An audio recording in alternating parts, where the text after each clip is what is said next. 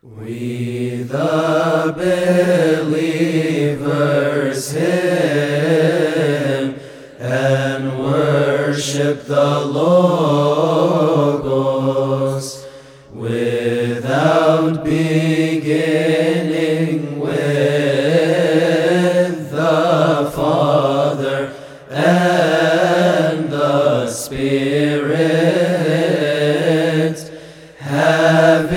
been born of a virgin for our salvation.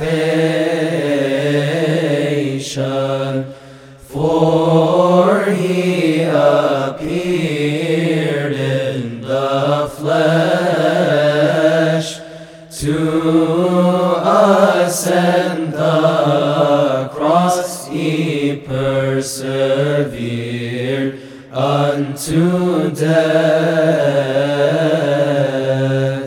and raised the dead through his glorious resurrection.